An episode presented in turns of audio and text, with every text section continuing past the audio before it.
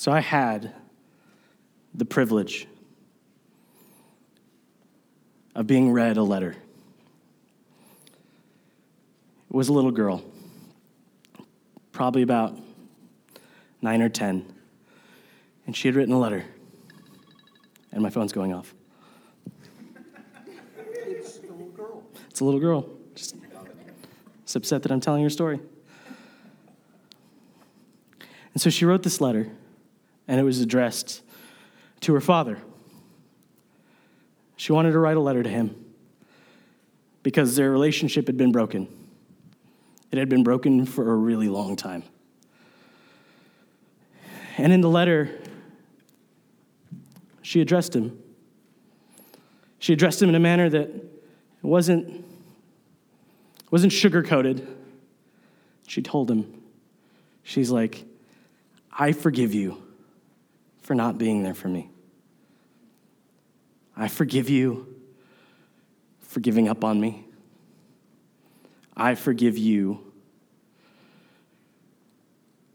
for going a different way. I love you anyway, and I miss you. I would have loved to get to know you. I would love for you to know who I am today and the things that I've accomplished. But you never will.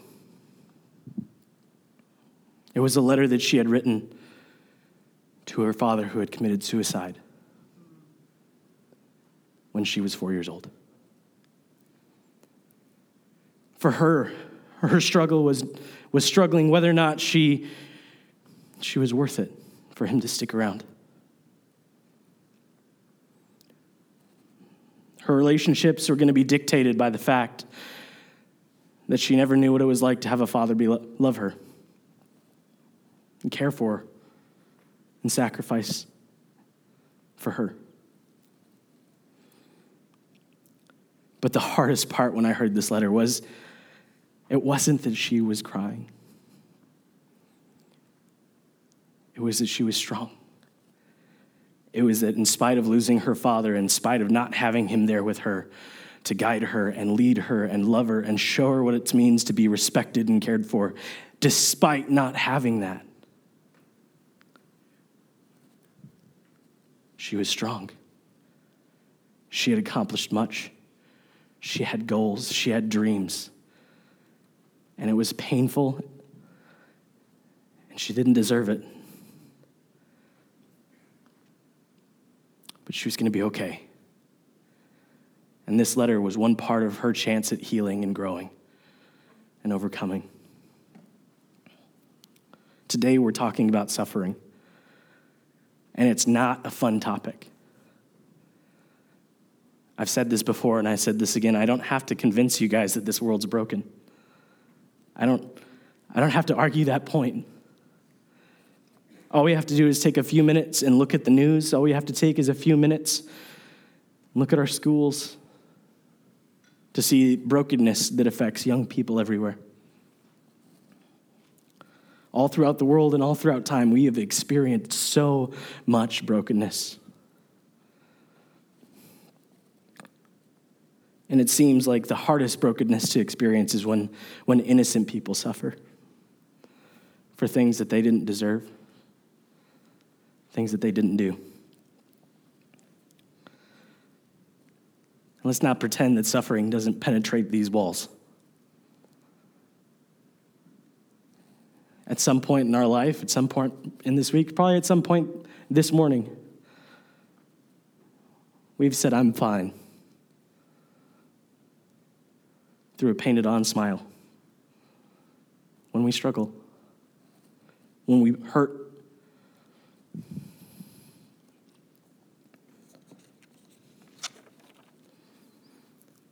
And I think one of the hardest aspects of suffering is the hopelessness that associates with it. The fact that when we suffer, we're reminded that we're powerless. We're reminded that we only have so much control in this world, we only have so much reach. And we can't change the way that people treat us, we can't change the way that people treat one another. We're locked inside our own minds, we're locked inside our own bodies. And sometimes we just ride the waves. When we see innocent people suffer, we tend to question why God lets it happen. He says he has a plan, but where does, where does this little girl's tragedy fit into that plan? When we suffer due to our own brokenness, we feel trapped by the things that we can't change even in our own lives. Sometimes we feel caught in a circle of self destruction. And I want to put down this idea once and for all that Christians don't suffer because Christians do suffer. And the hard truth is is that if we've come to this church and we come to this place hoping that we can grab onto Christ and let and, and be free of all the suffering and for all time and for, and forever, that's something that we will eventually have. But right here on this earth, it's not something we have. God didn't promise us a perfect, entirely peaceful life. But truthfully, He promised us something so much better so much more deep.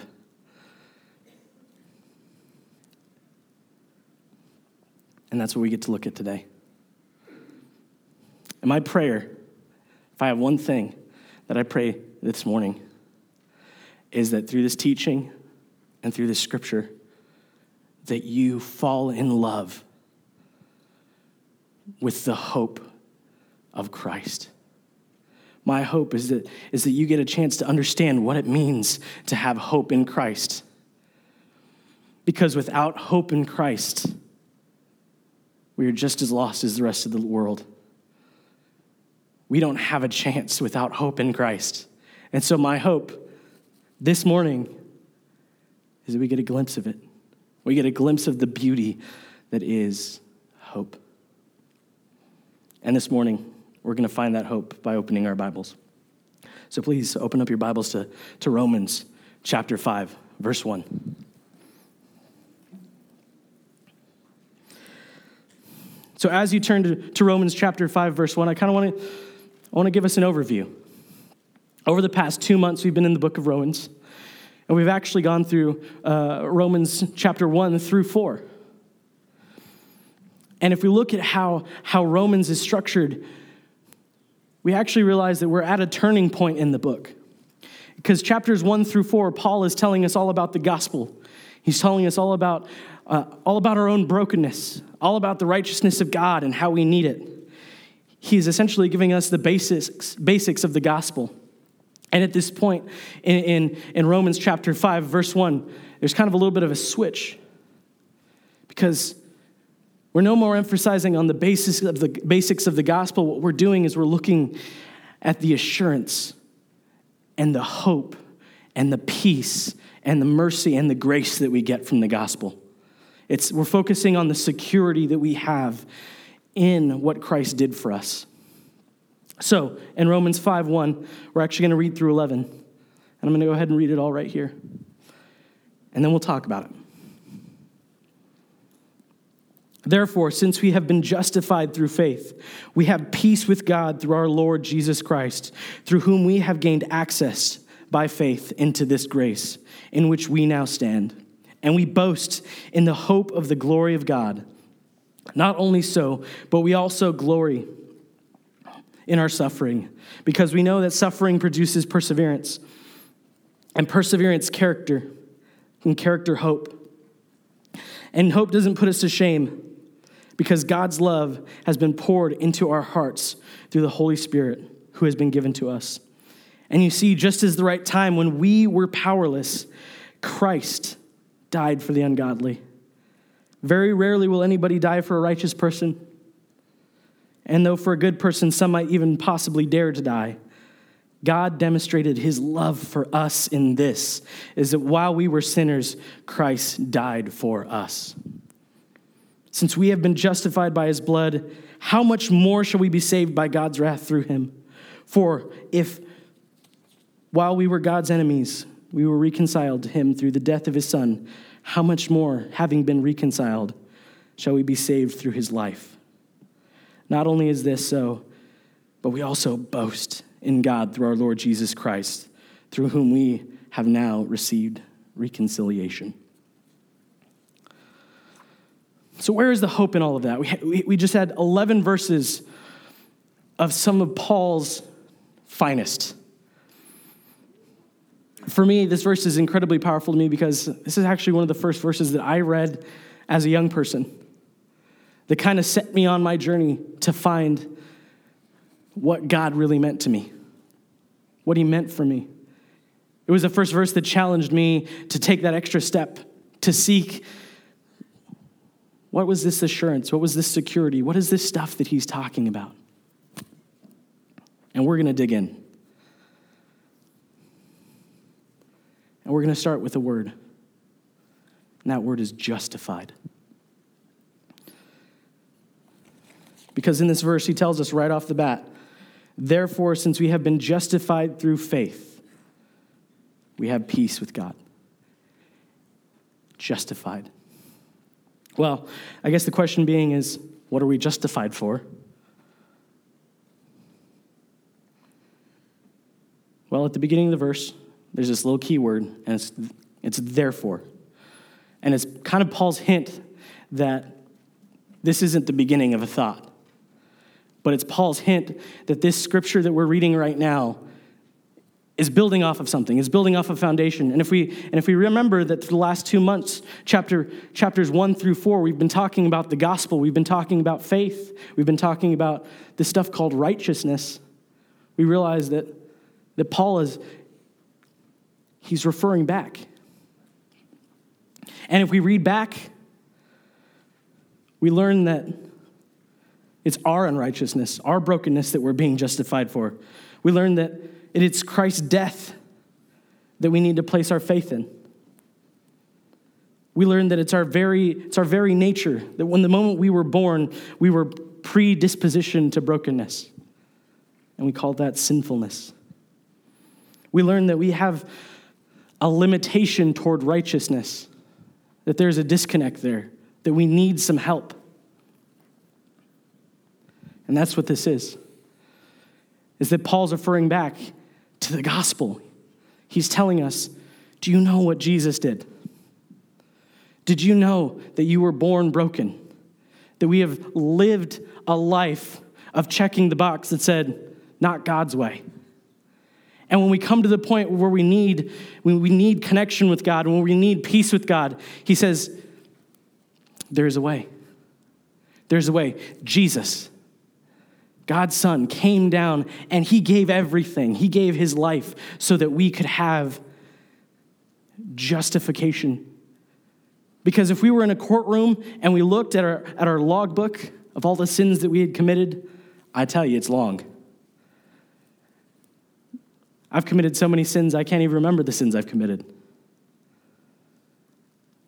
But imagine that book being dumped away in the fire. And you get a new book. And written on the book is the righteousness of Christ. And that's what justification means. It means that everything that we had in that book is tossed aside, and we get Christ's righteousness. But why do we need Christ's righteousness? Why is it so important? Whenever we talk about our need to get rid of sin, whenever we talk about our need for righteousness, I always get a question. And that question is why is God so judgmental toward us? He created us. We were born this way, we didn't choose it. Why does he look down on us? Why does he, he, he find the need to make us jump through hoops to get to know him? Why can't he just forgive us all and just let us straight into heaven? Well, the point is, is that all of this serves a purpose. Because when he created us, he created us with one foundational need, and that was a need for relationships. Very specifically, He created us the need for relationship with Him, and He gave us one another so we could have relationships with each other. And on that foundation, it's important that we have the right relationship with God. It's important that when He created us, We had to have the option to check the box that said, not God.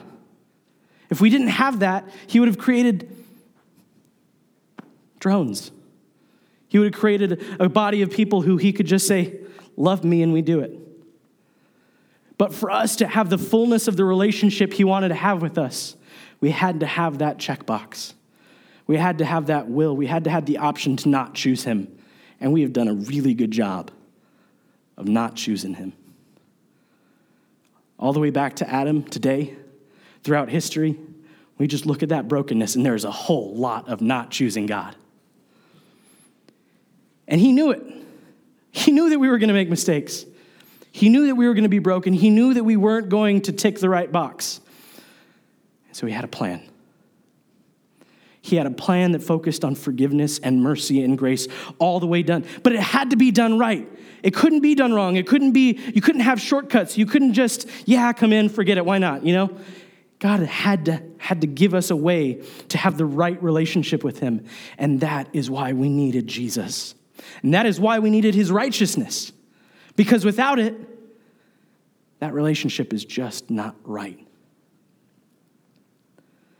And then we get on to the next part of the, the verse, the next big point, and that's that we have been justified through faith and we have peace with God through Jesus. That very statement that says we have peace with God through Jesus means that it's assuming that at one point we didn't have peace with God through Jesus and that, and that we needed something to change for us to, to actually have that peace. And that's what Jesus was for. Because when we look at how, how when God created us, why did He create us for relationship? Did He create us because He needed people to serve Him?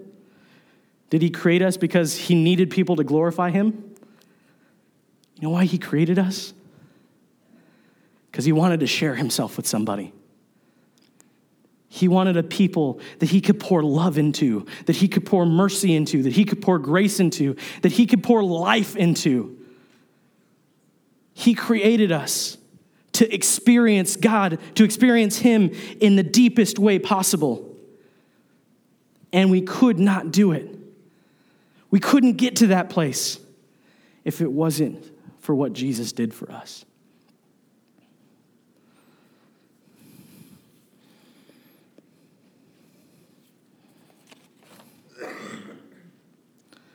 And that's why reconciliation with God matters. That's why that peace matters. Because it's in this peace, in this reconciliation, that we get to experience God. And if we keep reading, we'll read that through whom we have gained access by faith into this grace which we now stand. We get this amazing thing called grace. And I want to share with you my favorite picture of what grace is.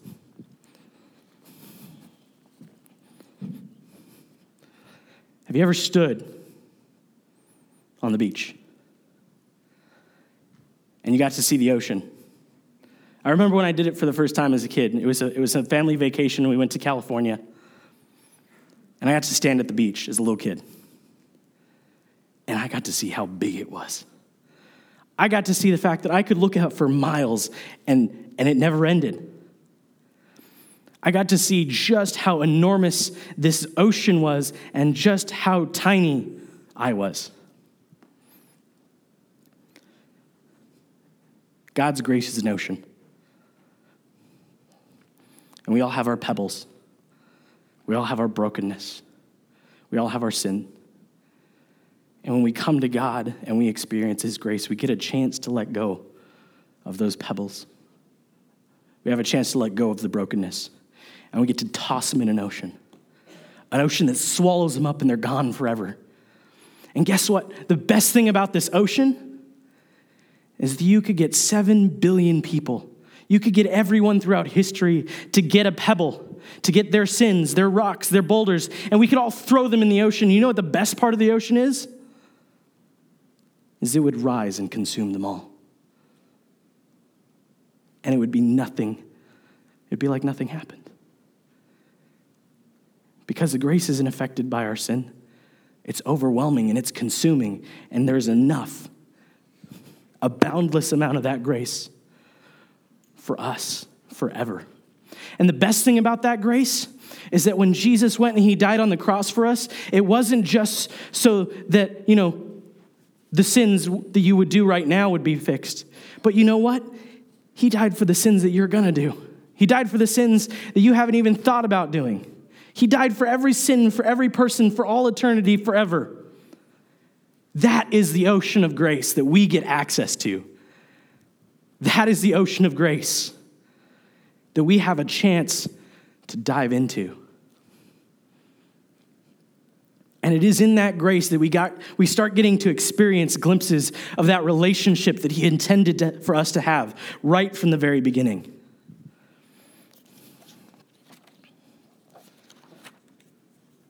But that's not all. Let's keep reading. We have gained access by faith into this grace in which we now stand, and we boast in the hope of the glory of God. Not only so, but we also glory in our suffering because we know that suffering produces perseverance, and perseverance, character, and character, hope.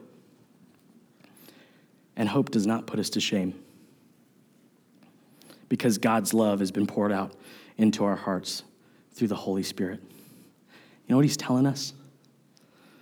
He's telling us that when we get to experience that relationship with God, when we get to experience that sea of grace, when we get to experience our logbook being cleaned out, when we get to experience that love that drove Jesus to the cross, when we get to experience those things, suffering doesn't destroy us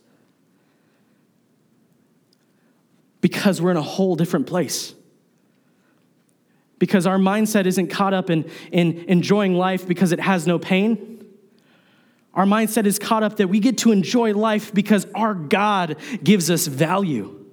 We get to enjoy life because we have somebody that's going to love us no matter what. We get to enjoy life because we have a sea of grace that we can dive into.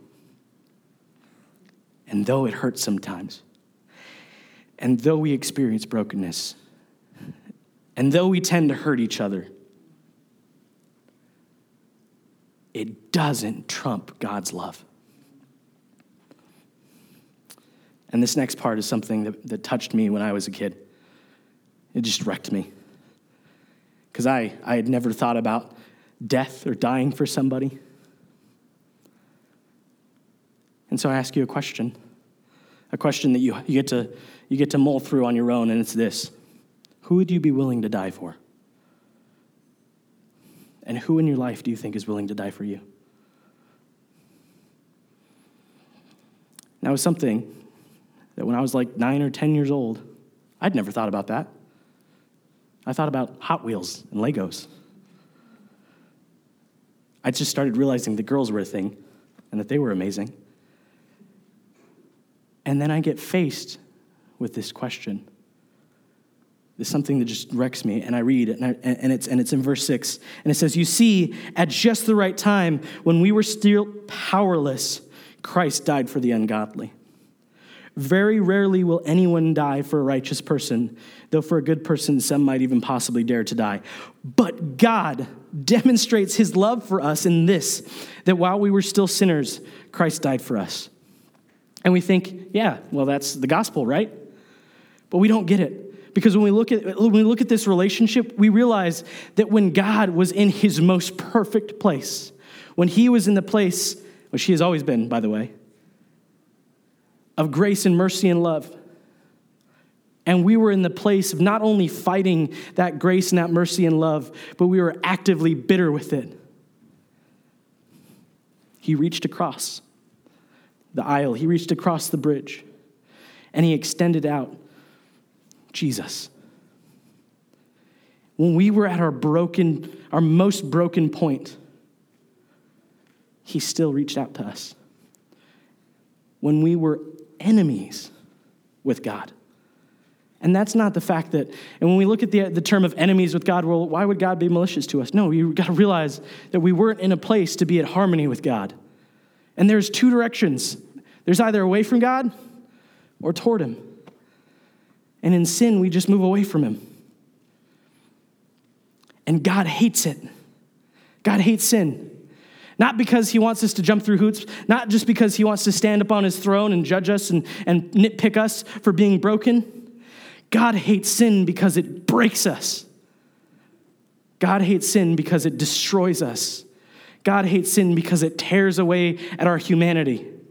God hates sin because it separates us from the one thing that can heal us, and that's Him.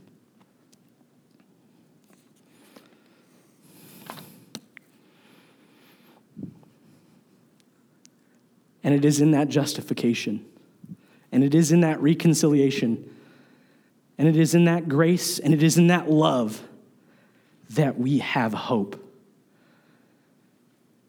And throw in there, it is in that family that we get in Christ. It is in through one another we get to see that hope and we get to be reminded of it. So when suffering comes, and I tell you it will come, and it will come fast, and it will come hard, and it will disillusion us, and it will hurt us, and it will try to disintegrate us. That we have a Christ who doesn't waver, that we have a family that will not go away, that we have relationships that will ground us until the day that we get to be with Jesus in heaven. And we have hope in suffering because we know it's temporary. We have, a rely, we have a chance to rely on Jesus, to grow, to persevere, to build character, to find that hope. We know that when we make mistakes and we suffer because of them, that we have grace that we can wash in. We are not alone in our suffering, and we have hope in our suffering. And one thing that we find as we read throughout this, this verse is that every single step of the way, Paul points back to Jesus. Every moment, whether it's the justification or the grace or the love, he points back to Jesus because it's in Jesus that our hope lies. And without it, we suffer hopelessly. And we don't have to. I extend the invitation. If you want to know what it looks like to have that hope in Christ, please feel free to talk to me. Please feel free to talk to Roger, feel talk to David, talk to your neighbor. There's nothing more valuable to me than the hope I have in Christ. And there's nothing more precious that I want to share. So let's go ahead and bow our heads and pray together. Jesus, we are grateful on so many levels for hope Lord, for this tool that we have to get us through the darkest moments, this tool that we have that we can be a beacon of light to those who are in these dark moments. Lord, I am grateful for the, for the boundless grace that we get to just partake in every moment of every day. We are so blessed to know you, and we are so blessed to be here together. In your name we pray, Lord Jesus. Amen.